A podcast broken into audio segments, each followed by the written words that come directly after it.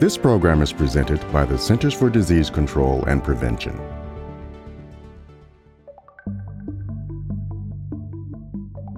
This week, MMWR published reports on preventing deaths during widespread hepatitis A outbreaks, firearm homicide rates in the U.S., and more. Let's take a look at this week's headlines. First, hepatitis A vaccines prevent deaths, but they are still not reaching adults at highest risk. Second, the U.S. firearm homicide rate decreased in 2022, but remained higher than before the COVID 19 pandemic. Third, a Mycobacterium abscessus outbreak is linked to contaminated water and improper infection prevention and control practices. Finally, severe cases of Bartonella quintana infection were detected among people experiencing unsheltered homelessness in New York City. Welcome, I'm Charlotte Kent, Editor in Chief of CDC's Morbidity and Mortality Weekly Report. Thanks for joining me for MMWR's weekly briefing for the week of October 16th. Hepatitis A is a vaccine preventable disease that typically causes mild illness. However, serious complications, including death, can occur. Since 2016, more than 400 people have died from hepatitis A outbreaks. Safe and highly effective vaccines for hepatitis A have been available for decades. They are recommended for people at increased risk for hepatitis A. The first report characterizes outbreak related deaths and how they can be prevented. Nearly twice as many hepatitis A related deaths were reported during 2016 through 2022 than during 2009 through 2015. Of those recent outbreak related deaths, only 4% had evidence of prior hepatitis A vaccination. Nearly two thirds had at least one documented risk factor for hepatitis A. Risk factors included drug use, homelessness, or co infection with hepatitis B or C. Hepatitis A is preventable. Increased vaccination coverage among adults at increased risk of infection is critical to prevent future hepatitis A outbreaks and deaths. Clinicians should offer vaccination to people who use drugs, people experiencing homelessness, and people with chronic liver disease the rate of firearm homicides rose sharply from 2019 through 2020, reaching a level not seen in the U.S. in more than two decades. During 2020 through 2021, the rate increased again. The second report examines 2022 rates. The national firearm homicide rate decreased in 2022. This is the first decrease since the sharp rise in 2020.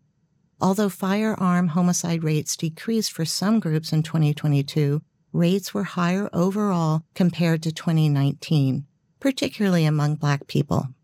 The rate also increased in 2022 among American Indian and Alaskan Native people. Firearm homicides have a devastating impact on the safety and well being of Americans. These deaths are preventable.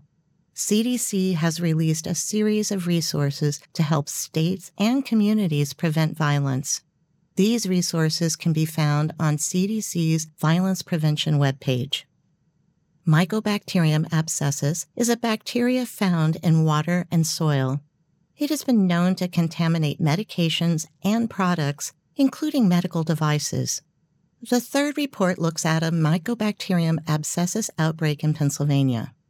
In October 2022, the Pennsylvania Department of Health investigated three cases at a pediatric facility among ventilator dependent residents.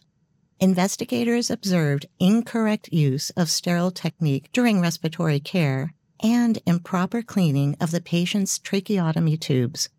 More than 75% of samples collected from faucets, shower heads, drains, and filtered water and ice machines were positive for Mycobacterium abscessus. The outbreak was ultimately linked to contaminated water and improper infection prevention and control practices. In congregate settings with ventilator dependent residents, following recommended infection prevention and control procedures is critical to prevent the spread of infection. This includes washing hands carefully with soap and water if touching or caring for ventilator dependent patients, and monitoring the facility's water quality. Bartonella quintana infection is a rare disease transmitted by body lice. It can cause fever, headache, and bone pain. Severe manifestations include endocarditis or infection of the heart valves. The last report looks at recent cases of these infections in New York City. From January 2020 to December 2022, five cases of Bartonella quintana infection and one case of unspeciated Bartonella infection were identified among people who had experienced unsheltered homelessness. Five patients were hospitalized for complications from the infection. Four patients underwent surgical valve replacement and two died from endocarditis related complications. Five patients had a documented mental health or substance use disorder. People experiencing homelessness who have mental health or substance use disorders may be less likely to access and use available preventive hygiene services, including showers and laundry, which can prevent body lice infestation clinicians should consider housing status to identify patients at risk. Patients with a history of unsheltered homelessness and prolonged fevers or a diagnosis of endocarditis should be tested for Bartonella quintana infection using a molecular diagnostic assay. In addition, consider empiric treatment in consultation with an infectious disease physician. That's all for this briefing. Thank you for joining us. You can subscribe to this podcast on Apple Podcasts, Spotify, and Google Podcasts. Subscribe to MMWR at cdc.gov slash MMWR to stay up to date on the latest scientific information. Stay safe and stay well. For the most accurate health information, visit cdc.gov or call 1 800 CDC Info.